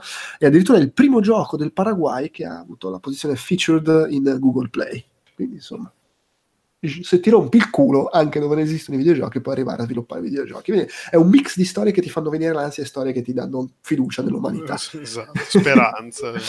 Eh, Camila Gormaz poi cilena fondatrice dello studio Bura primo studio cileno a fare un certo tipo di giochi adesso stanno sviluppando tale Long Gone Days. Eh, è cresciuta Uh, appassionandosi ai giochi e capendo che però doveva farseli lei i, i, giochi che voleva. Uh, e ha raccontato che guardava i suoi amici videogiocare perché lei non ne aveva, andava, e poi andava a casa e si inventava livelli per i videogiochi che aveva visto disegnandoli sul blocco appunti. Poi ha scoperto i giochi di ruolo e ha deciso che voleva fare quello. Ha imparato l'HTML, il Flash, a usare RPG Maker eh, e ha deciso che, che, era in grado di farlo non poteva essere così, così difficile. Una volta finito gli studi alle scuole superiori, però il sogno è morto perché non c'erano corsi, eh, c'era poche opportunità di studiare, non, non, c'era possibilità di lanciarsi nello sviluppo di videogiochi. Allora si ha de- deciso di buttarsi nello sviluppo web, e nel marketing e sviluppava giochi come hobby. Un giorno però uno sviluppatore indipendente europeo che aveva visto su internet i suoi disegni le ha chiesto di fare la grafica per una visual novel che stava sviluppando e questa cosa le ha dato fiducia perché si è ritrovata a lavorare su, su diverse cose e ha deciso poi di mettersi a sviluppare il suo gioco Long On Days. Ha messo su un, un devlog, eh, un sito in cui raccontava lo sviluppo e questa cosa le ha fatto ottenere un, una certa fama. Allora ha fatto un prototipo, crowdfunding su Indiegogo, eh, raggiunto il traguardo, ha fatto l'early access, insomma, è riuscito a, messer, a mettersi a sviluppare il suo gioco e ha detto che oggi può cercare di sviluppare i giochi che vuole, e addirittura stato, si sente di essere di ispirazione per altri e ne va molto fiero, orgogliosa, fa quello che ama, vabbè, cioè figata insomma. Infine, Lual Mayen, l'uomo che ha fatto piangere tutta la sala. C'è proprio la gente che tratteneva le lacrime sul palco, la disperazione. Allora, lui è, na- lui è del Sudan, Stavo dicendo è nato in Sudan, ma in realtà non è nato in Sudan perché è nato mentre i suoi genitori scappavano dal Sudan, cioè proprio la madre era incinta e ha partorito durante la fuga. E cominciamo subito alla grandissima. Esattamente. Eh, lui viene dal Sudan del Sud, che è il paese più giovane del mondo, è indipendente dal 2011 e, e in, in, generale il Sudan è in periodo della guerra civile tipo dal 1983. Ci sono due milioni e mezzo di rifugiati che se ne sono andati da Sudan e i suoi genitori sono scappati in Uganda. Eh, tra l'altro si, si, erano ritrovati separati durante il viaggio e, e poi appunto la madre ha partorito. Inciso, eh, durante il racconto ha detto che a causa della guerra ha perso due sorelle e, e vabbè, quindi lui sostanzialmente ha vissuto tipo, mh, mm, adesso non mi ricordo quanti anni ha, Uh, mi pare 20, non vorrei dire una cazzata, mi pare 20, che ha 24 anni e per 22 anni ha vissuto in, in un campo profughi, in tenda. Eh, e all'interno del campo profughi aveva visto un laptop nel centro di registrazione e aveva chiesto a sua madre di comprarglielo. La madre ci ha messo tre anni a trovare i 300 dollari che servivano per comprarlo. Nel 2013 gliel'ha comprato, dicendo vabbè ma mo che cazzo ci fai questo laptop che sei in tenda e non c'hai la corrente? E lui ogni giorno si faceva tre ore a piedi per andare a un internet caffè dove poteva attaccarlo alla corrente. Eh, alla e... faccia della vita sedentaria. Infatti, io mi faccio al massimo tre metri. Eh, in, um, in quell'internet caffè, tra l'altro, ha scoperto Grand Theft Auto che all'inizio non sapeva neanche come farlo partire, ha scoperto che i videogiochi sono una figata e tutti i giorni si faceva queste tre ore per andare a giocare. Eh, e ha deciso che voleva sviluppare videogiochi, ma voleva svilupparli sia per il fascino, per la cosa, per, per, per quello che sono, eh, sia anche perché secondo lui potevano essere un modo eh, per eh, staccare la gioventù del, del suo popolo eh, dalle attività distruttive, dalla guerra, eccetera. In Sudan il 73% della popolazione dice sono giovani, un pubblico potenziale enorme, eh, ed è raggiungerlo e fare in modo anche con i videogiochi di spostarlo da da, da, da, di nuovo dalle attività violente, distruttive, eccetera. Insomma, era un bel obiettivo da porsi, eh, non banale peraltro perché il suo, lo studio che, che, ha fondato lui era l'unico, ovviamente. e, e, e ovviamente, e dice lui, servono modi per fare in modo di trovare la pace e secondo lui questa cosa è anche in parte nelle mani di chi sviluppa giochi e videogiochi e può essere parte del cambiamento. Ha sviluppato un gioco che si chiama Salam, che vuol dire pace, un gioco mobile che, eh, per, in cui devi eh, gestire una comunità, aiutare la gente, salvarla, dare cibo ai rifugiati, eccetera. Eh, dice, però è stato un problema anche darlo alle persone perché eh, innanzitutto devono avere un telefono, ma poi oltretutto tutto glielo devi anche far arrivare perché non è che ci sia internet lì in giro dove, dove sta lui. Eh, usato, usava il Bluetooth per passarlo, eh, però ha visto che la gente ci giocava. Poi eh, all, all'evento Amaze di Johannesburg ha incontrato Rami Ismail, cosa che gli ha permesso comunque di stabilire contatti, eccetera. Ha sviluppato anche un board game eh, proprio con l'idea di creare qualcosa che potesse andare nelle mani anche di chi non aveva accesso alla tecnologia, internet, eccetera.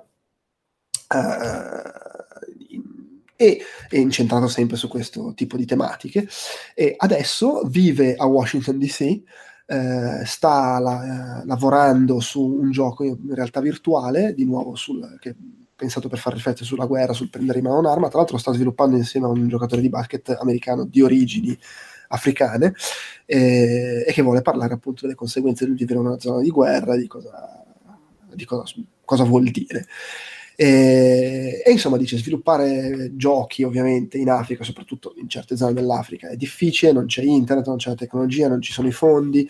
Eh, quando vuoi avere, dare quello che fai a due milioni di rifugiati che non hanno accesso al digitale, magari fai un board game come ha fatto lui. Eh, però è una cosa che si può fare. Eh, tra l'altro ha fatto vedere la foto di quando nel 2017 aveva scoperto che sarebbe andato alla GDC, eh, yeah, figata, poi non c'è andato perché c'è stato appunto il ban eh, di Trump l'anno scorso, eh, però c'è andato quest'anno. E dice insomma oggi è, è alla GDC, vive a Washington, sviluppa videogiochi, figata. E noi stiamo qui a fare il podcast sul divano.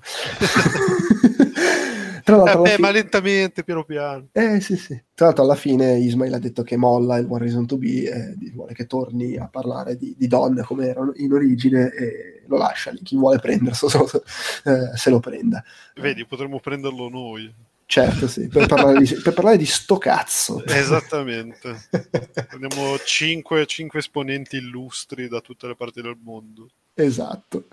Va bene, poi c'era Frank Cifaldi, che è un ex giornalista, eh, è sviluppatore presso Digital Eclipse, che si occupano quasi esclusivamente, credo ormai, di eh, riedizioni di ve- vi- vecchi videogiochi, diciamo, eh, quelle che loro chiamano riedizioni boutique, un po' l'equivalente della, de- della Criterion Collection, per capirci. Eh, e per esempio di recente hanno, hanno pubblicato la, la, collection dei Mega, de- la prima delle due collection dei Mega, se non sbaglio, hanno pubblicato una di Street Fighter, quella di, eh, di SNK del 40 anniversario, insomma varie, varie raccolte e in più lui gestisce la Video Game History Foundation, che è un'associazione eh, no profit in, eh, americana che vuole eh, partecipare, insomma, lavorare sulla preservazione del videogioco. E in più eh, ha fatto vedere una foto con un bello zoom, aveva la fronte devastata dal gatto quella mattina stessa. Eh.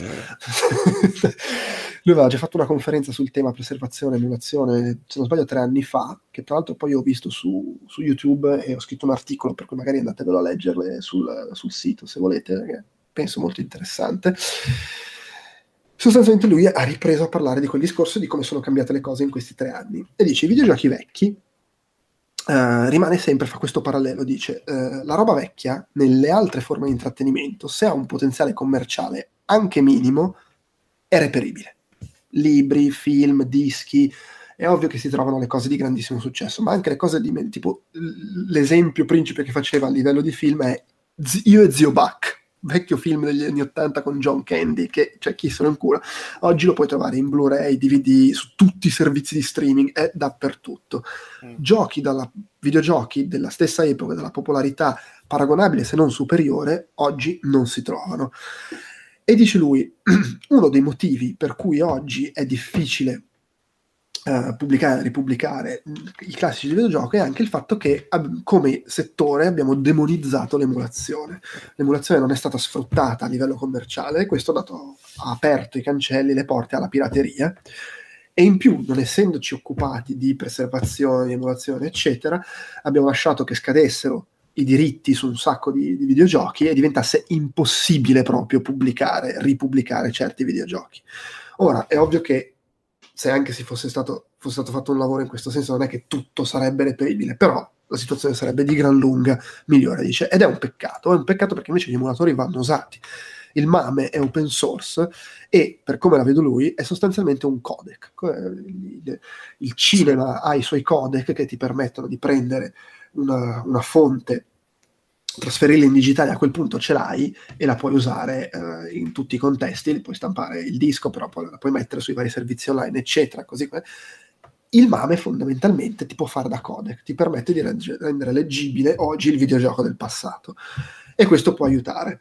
E in realtà se dici se ne stanno accorgendo anche un po' i grossi publisher, perché per esempio Sony per la sua PlayStation Classic ha usato un emulatore open source, che è una figata, cioè Sony quella che storicamente faceva causa a chi sviluppava gli emulatori e peraltro perdeva, ricordiamolo, tutte le cause contro gli emulatori, nonostante fossero due stronzi che hanno sviluppato un emulatore contro Sony, Nintendo e Microsoft che uniscono le forze in tribunale, eh, o Sony, Nintendo e Sega forse all'epoca era, hanno sempre perso i publisher.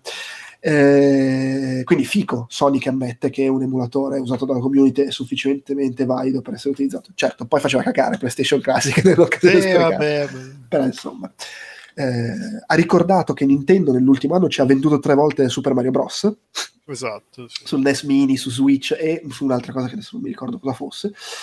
Eh, quindi e ricordiamolo che eh, il Super Mario Bros. adesso magari non è più così, ma il Super Mario Bros. che era sulla Virtual Console del Wii aveva dentro i tag de- de- de- della versione dump che reperibile, della ROM reperibile sui siti di dump. Quindi Nintendo ci ha letteralmente venduto la ROM che si pirata. E Sonic Mania ha citato, che è un gioco bellissimo, recente, che sostanzialmente non, non, sarebbe nato senza l'emulazione perché è stato sviluppato da gente che aveva fatto dei fan game di Sonic e aveva iniziato proprio con l'emulazione.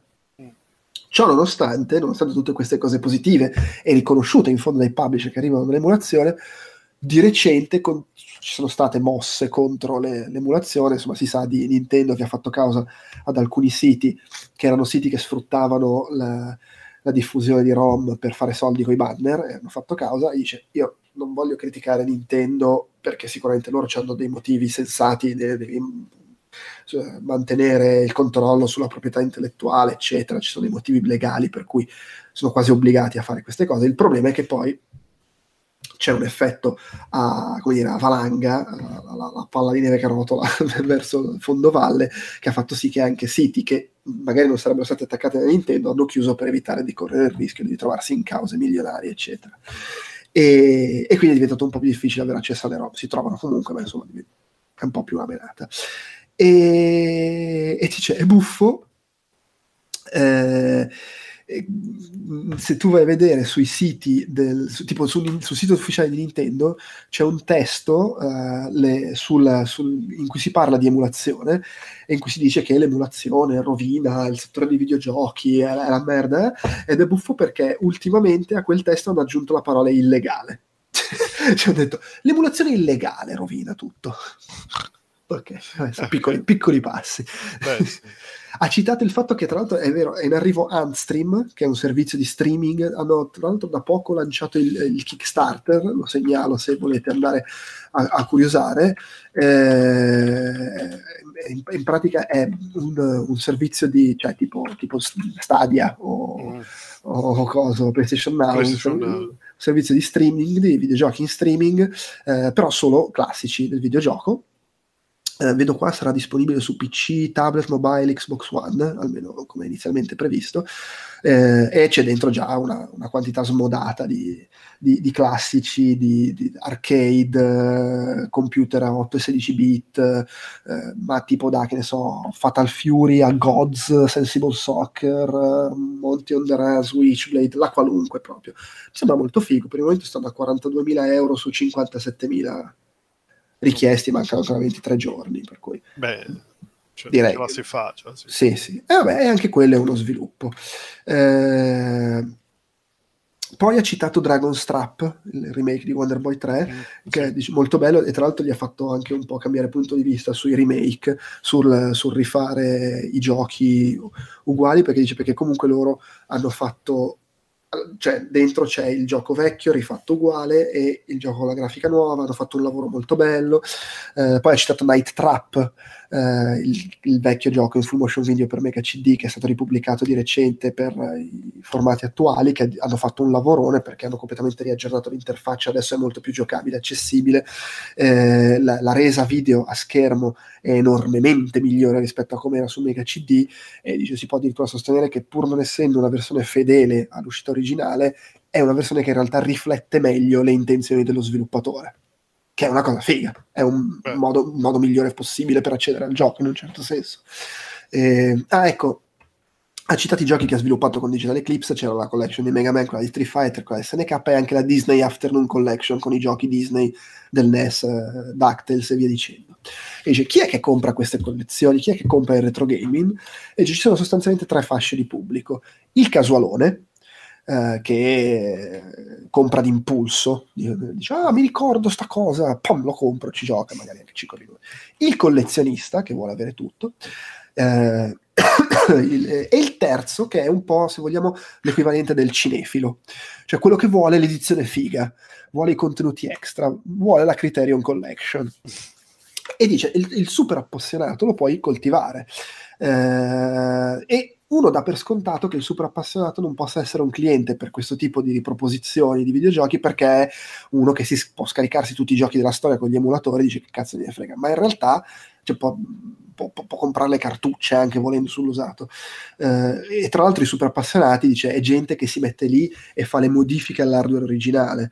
Eh, c'è gente che ha sviluppato dei software eh, che migliorano le prestazioni delle vecchie console, eh, è gente che si compra apposta i monitor a tubo catodico per giocare eh, nella maniera migliore possibile, eh, che usa le, le, le, fan translation con la patch per giocare a giochi che non sono mai stati tradotti, che c'è tutta una community che aggiorna ancora Tecmo Ball, che è un gioco del Spara, spara di quando è? 85, non so. È, è, un coin-op dell'87 e c'è gente che ancora lo aggiorna con le squadre attuali e con le regole attuali del football.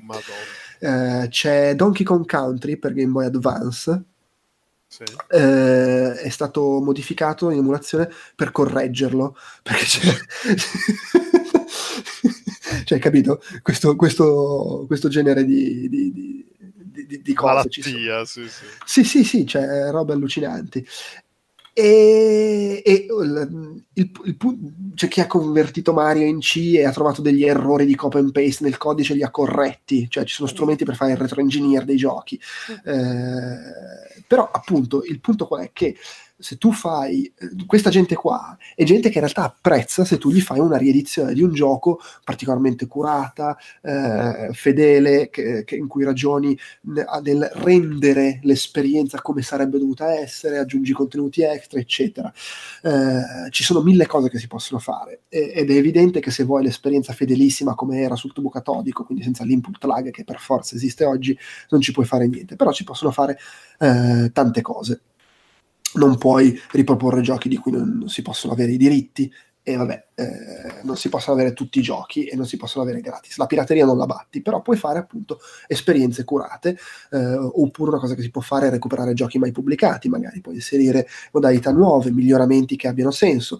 Nintendo nel, nel suo Super NES Mini ha messo Star Fox 2, Mm, Figatissima, l'ha, l'ha, finito, l'ha ripulito, l'ha rifinito, l'ha messo fuori. Sì. Eh, queste sono cose che possono spingere la gente a, a, pagarti. Ha citato il lavoro di M2, che ha fatto tutte le riedizioni 3D su 3DS sì. e, e cura i Siga Aegis, e ha citato Fantasy Star, che su Switch è clamoroso, hanno eh, ridotto la quantità di incontri casuali e aumentato l'esperienza che ti fa ogni combattimento per rendere il gioco un pochino più accessibile oggi, l'hanno fatto un po' più veloce, hanno messo l'automapping, quindi un, un lavoro di remaster e, e, aggiornamento che conserva la fedeltà allo spirito dell'originale eh, e magari ragiona anche in ottica di come doveva l'esperienza dell'epoca aggiornata ai tempi moderni. E, e ha parlato della raccolta SNK dei 40 anni che hanno fatto loro, di cui l'intenzione era mostrare cos'era SNK prima che diventasse l'SNK del Neo Geo, mm. che era comunque un, facevano coin-op eh, e molti magari non conoscono se non forse uno o due titoli. E loro hanno lavorato tantissimo per inserire per esempio nella collection tutte le versioni dei giochi, le diverse versioni dei, dei, dei vari territori, le, le, conversioni casalinghe, che uno dice ma perché devi mettere la versione per Spectrum che fa cagare? Perché comunque fa parte della storia di quel gioco eh, ed è bello avere la possibilità di vedere anche quella.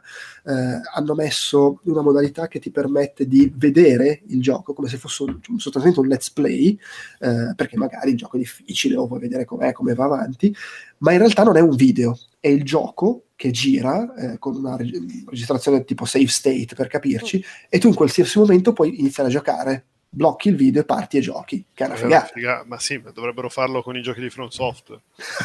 per esempio, eh, ha parlato del problema dei controlli, perché per esempio i Cari Warriors in sala giochi aveva il joystick rotante che tu lo ruotavi per mirare questa cosa eh, non, la, non, la, puoi fare ovviamente su, sui, sui, giochi attuali. Eh, e quindi hanno dovuto adattare sostanzialmente trasformandolo in, in un twin, twin, stick shooter e quello che hanno fatto è stato far girare il gioco in emulazione e sopra metterci un sistema aggiuntivo che dice al gioco quello che sta facendo il giocatore con il sistema di controllo nuovo, una sorta di filtro.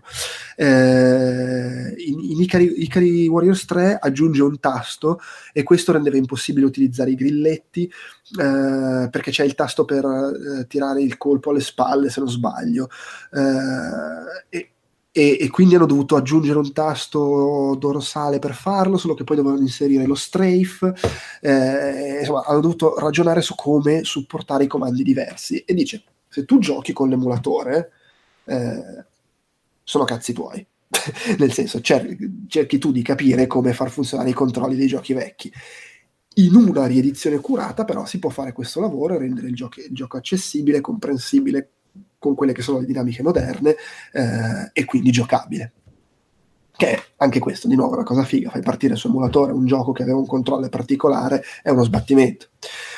E poi è tornato a parlare di Mame e ha detto, noi non usiamo Mame nei nostri giochi, ma in realtà lo usiamo perché Mame è anche un progetto di documentazione.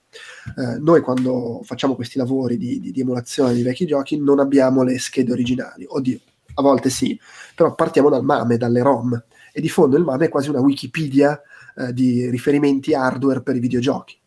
E quando tu eh, per il tuo lavoro usi Wikipedia, non è che ti vergogni a dire che l'hai usato come riferimento, come fonte, e bisognerebbe dire che anche che hai usato MAME come fonte, perché è un, è un punto di partenza. Poi chiaramente, come Wikipedia, non deve essere la fonte primaria, è un punto di partenza, perché a volte ci sono degli errori allora tu vai a vedere com'era la board originale, eh, magari, eh, perché ad esempio succede che eh, il MAME, eh, lui legge direttamente i valori RGB esatti che però non sono quello che vedevi su schermo all'epoca, sul, sul, sul, sul, tubo catodico, e quindi fai correzioni, modifichi i colori, cerchi di capire le intenzioni dell'autore, come, eh, come, come era la resa schermo, come il giocatore interagiva, eh, di nuovo, fai tutto un discorso di reinterpretazione per adattare il gioco al giocatore moderno.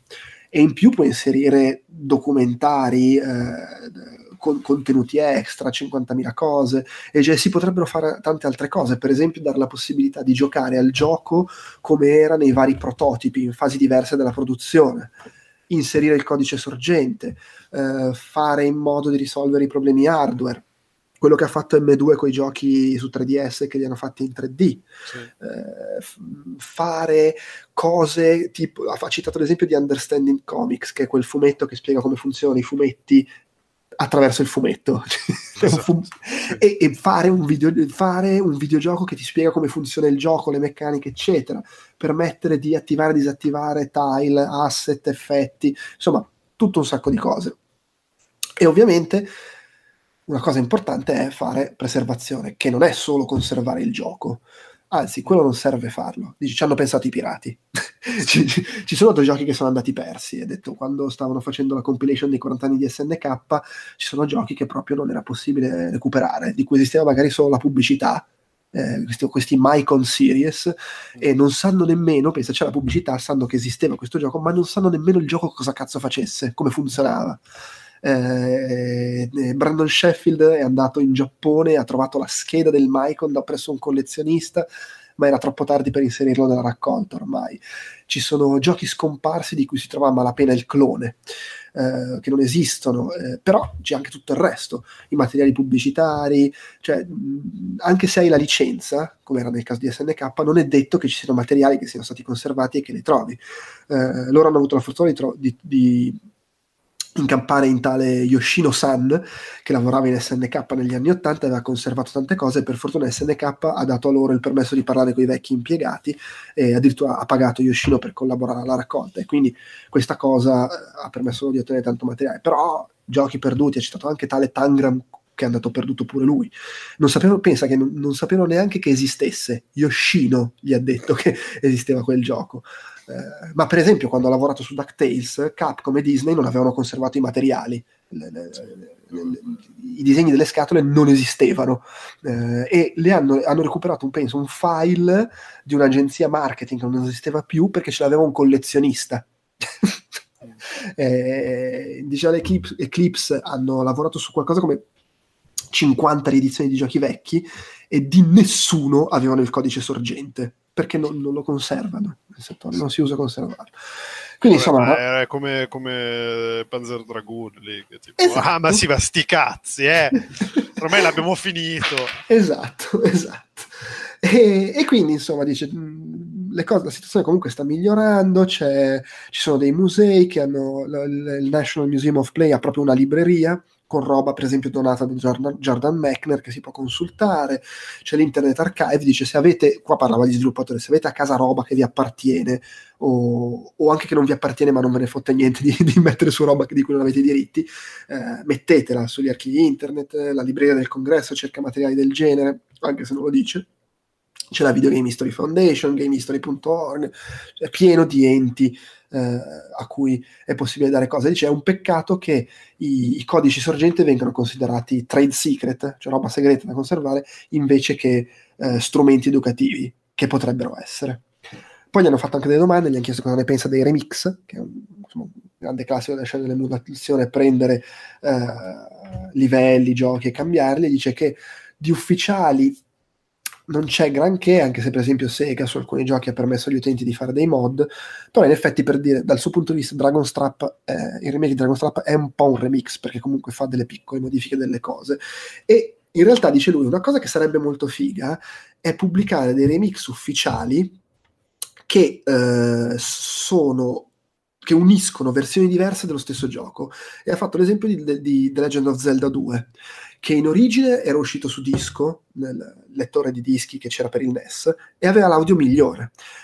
la versione po- che poi è uscita su cartuccia, che è quella che è arrivata in tutto il mondo, l'audio è peggiore. E ci sono anche altre piccole modifiche. E sarebbe fico se Nintendo pubblicasse una riedizione di Zelda 2 che prende il meglio delle due versioni. Fatelo, Nintendo, ce l'avete venduto già otto volte Zelda 2.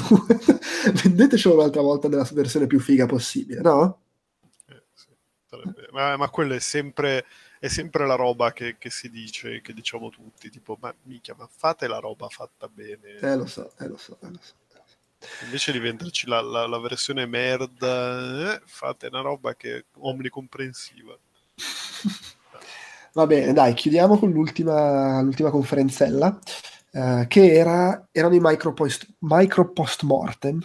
Mm tra l'altro curati da Brandon Sheffield, quello che era andato in Giappone a, a recuperare la scheda del gioco, e, che ha organizzato, eh, ha deciso di dare voce, di, di portare sul palco e far parlare un, uh, una persona che, che, ha lavorato nel, nel AAA, diciamo. Tra l'altro, sbaglio, era l'ultima cosa il Micropost Mod. Sì, sì, sì, era l'ultima, sì, sì, tra l'altro una, list, una coda infinita, spaventosa.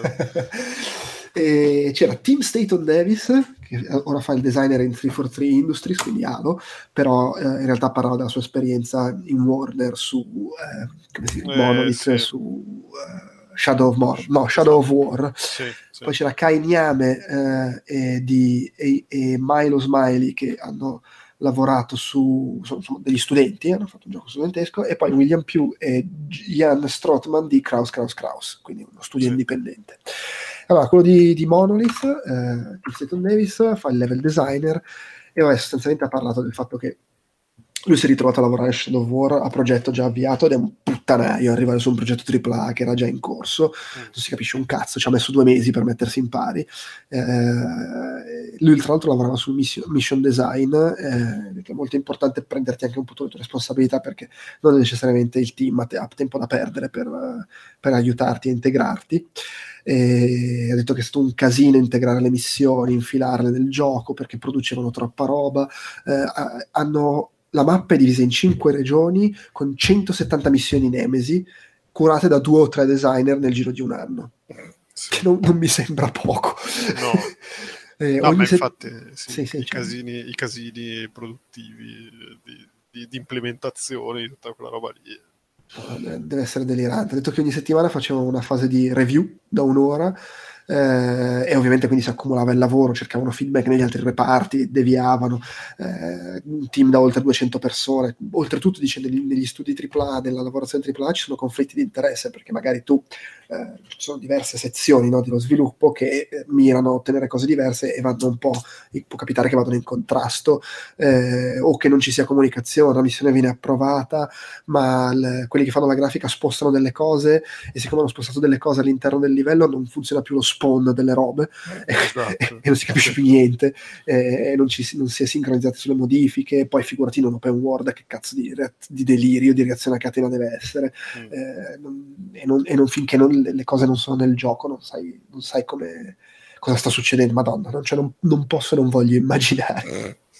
Invece i due studenti hanno fatto questo gioco che in pratica era, eh, si chiamava, com'è che si chiamava? Ideal Meal, ed era un gioco in cui cucini del ramen, ma nella vita. Ah, sì, sì, sì, sì esatto. Gli oggetti sì, giganti, cioè, cioè, sì. gli spaghetti giganti, le, le bacchette giganti, le, le... l'uovo gigante. l'uovo gigante. Che infatti era, era, era palesemente il post mortem della nostra colazione. della domenica prima. Che gran colazione. E vabbè, insomma, raccontarono tanto carini, questi due studenti che hanno fatto sto gioco in classe assieme, l'hanno portato in giro per tutto il 2018, alla GDC, alle 3, all'Indicade, eh, hanno avuto visibilità sui social, sulle riviste, eh, e hanno detto che l'hanno fatto fisico e con i pezzi di cibo enormi e colorati per attirare la gente, per fare qualcosa che fosse divertente anche per chi guardava. Eh, eh, che è stato mm, figo, insomma, organizzarsi come esperienza, eh, incontrare la gente, vedere la gente che giocava, che si divertiva, insomma, più che altro erano veramente dolcissimi da guardare e da ascoltare, sti due. Sì. e, i soldi spesi in lift per portare in giro queste robe, questa roba gigante. Sì, sì, sì. Ma noi non abbiamo la macchina, non abbiamo la patente, non abbiamo un eh, cazzo, sì. dobbiamo portare in giro sta roba, è costosissima. Però proprio la roba partito come compito a scuola è diventata una roba che gli ha fatto, di cui si sono innamorati. Sì. E poi c'erano i due, i due fulminati di, di, sì, di Kraus, Kraus, Kraus, uno dei due William Pugh, ex sviluppatore di Coso. Eh, Stani Stanley Parable, esatto. E il gioco era Accounting e Accounting Plus, che è poi la versione PlayStation VR, giusto? Esatto, sì. E che l'hanno fatto come è nato come prototipo in una game jam fatta negli uffici dei creatori di Rick e Morty, perché poi è un gioco che hanno fatto con loro. E hanno sviluppato questo gioco gratuito che ha fatto 500.000 download Eh. sì, e poi hanno detto, beh, pensa un po' se, se, ci avessimo fatto dei soldi. Ma vabbè, proviamo a farci dei soldi lo stesso. E hanno fatto la versione e lì, eh beh, lì ci hanno, avuto, ci hanno, avuto, culo perché Sony lo voleva su PlayStation VR. Sì, eh, sì, vabbè, sì, poi l'hanno messo... male ci hanno fatto dei soldi. Eh sì, perché hanno fatto appunto la versione Accounting Plus che poi hanno messo anche su altre piattaforme in vendita, quindi questa cosa eh, è stata buona, hanno messo su un ufficio, hanno iniziato a lavorare assieme perché avevano lavorato tutti in remoto. Mm, sì. e, cioè, un, un, problema che hanno avuto è stato che quando l'hanno pubblicato non, era difficile comunicare alla gente cosa c'era effettivamente di nuovo nel gioco, perché sì. c'è questo problema che se il gioco è uscito gratis poi la gente non te lo compra. Eh, sì. soprattutto su Steam e quindi è stato uno sbattimento spiegarlo eh, non ha aiutato particolarmente spiegarlo sulla stampa o tramite gli influencer eh, non è stato facile anche convincere la gente a comprare questo gioco su PlayStation VR, insomma un sacco di menate figlie probabilmente anche del fatto che era un gioco in VR, piattaforma nuova, eccetera, eh, che è sempre un po', un po', un po', un casino. Poi vabbè, le classiche problematiche di nuovo ufficio, nuovo studio, bisogna imparare a lavorare assieme, sbattimento. Eh, cosa che ha detto eh, negli ultimi due anni sostanzialmente la mia vita era come giocare ad Accounting Plus cioè facevo, gestivo i conti. Sì, sì. con, con, la differenza che non era un gioco devo stare attento perché se, no andavamo gambe all'aria. Sì, non, non, era così divertente eh, no infatti. Peraltro ha detto anche le, le, solite cose è fichissimo il lavoro la passione però è il lavoro gli orari i soldi, le pause, sì, le ferie, esatto. sbattimento. Ma tipo anche eh, placare, placare, quelli che ci lavorano perché tipo tutto, volevamo fare un gioco tutto improvvisazione e poi ci si è resi conto che in realtà no. No, infatti sì. sì. Cioè, dovevamo, dovevamo, dare un copione perché sennò questi tracimavano. Sì, sì, sì, sì, E poi ha detto che la, la, mm, hanno collaborato con Justin Roland di, di Che Morti sì. e, e, in pratica come hanno fatto i dialoghi nel gioco è che loro scrivevano un, un dialogo di massima che arrivava fino all'informazione importante che dovevano dare in quel dialogo. Dopodiché il resto della conversazione veniva improvvisata dagli attori. E quindi ci sono parti super scritte molto precise, parte, metà dei dialoghi sono completamente improvvisati, che non deve essere stato molto comodo quando poi hanno dovuto fare la localizzazione. Eh no, no, infatti sì. Però vabbè. No, e poi ha detto che c'è in accounting c'è un livello segreto, com'è che era? Che, che, tipo sono dovuti stare attenti perché adesso non mi ricordo, c'è sto appunto che dico sono dovuti stare attenti che la gente non facesse follie, tipo c'era uno che aveva comprato un biglietto aereo per andare non so dove. Ah sì, no, parlavano di... no, tipo ci sono dei riferimenti che però non vengono... Eh, non vengono esplicitati mai e per cui tipo c'era la gente che pensava che fosse un delle coordinate quindi hanno tipo comprato un biglietto aereo per andare dove pensavano stesse indicando questa roba. Comunque sì, hanno, hanno creato questo, questo, si è creato questo meccanismo di easter egg che in realtà era casuale, mi è parso di capire. Eh, però la gente si era, gli si era chiusa la vena uguale e quindi hanno cominciato a, a inseguire questi easter egg pensando che folli.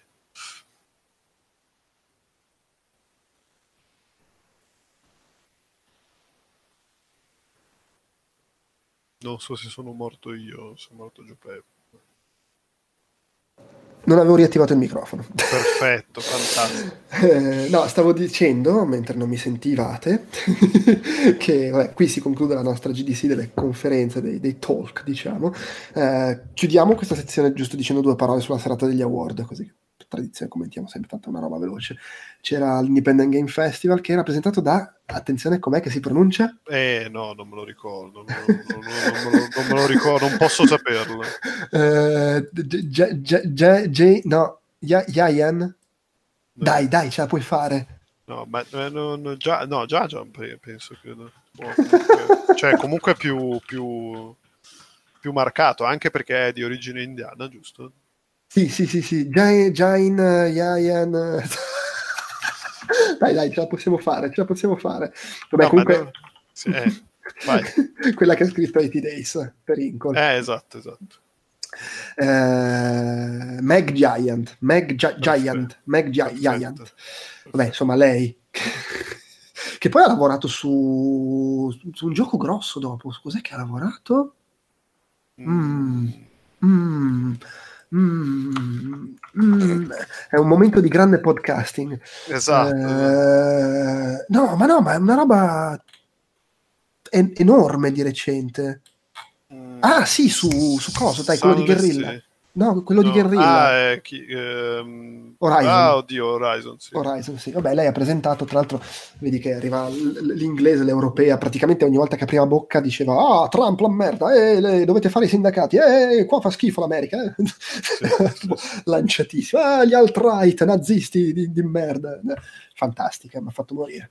E all- all'IGF direi trionfo abbastanza di coso. Eh, Obradin, Lucas Pope. Sì, sì, sì, beh, Lucas Pop sì, ha vinto tipo il primo premio, cioè nel senso il primo premio della serata e ah sì, no, beh, il discorso, ha ringraziato la, la fava, poi tipo secondo premio, ah ok, sì, beh, quest- eh, ok, sì, grazie anche a lui che mi ero dimenticato prima, eh.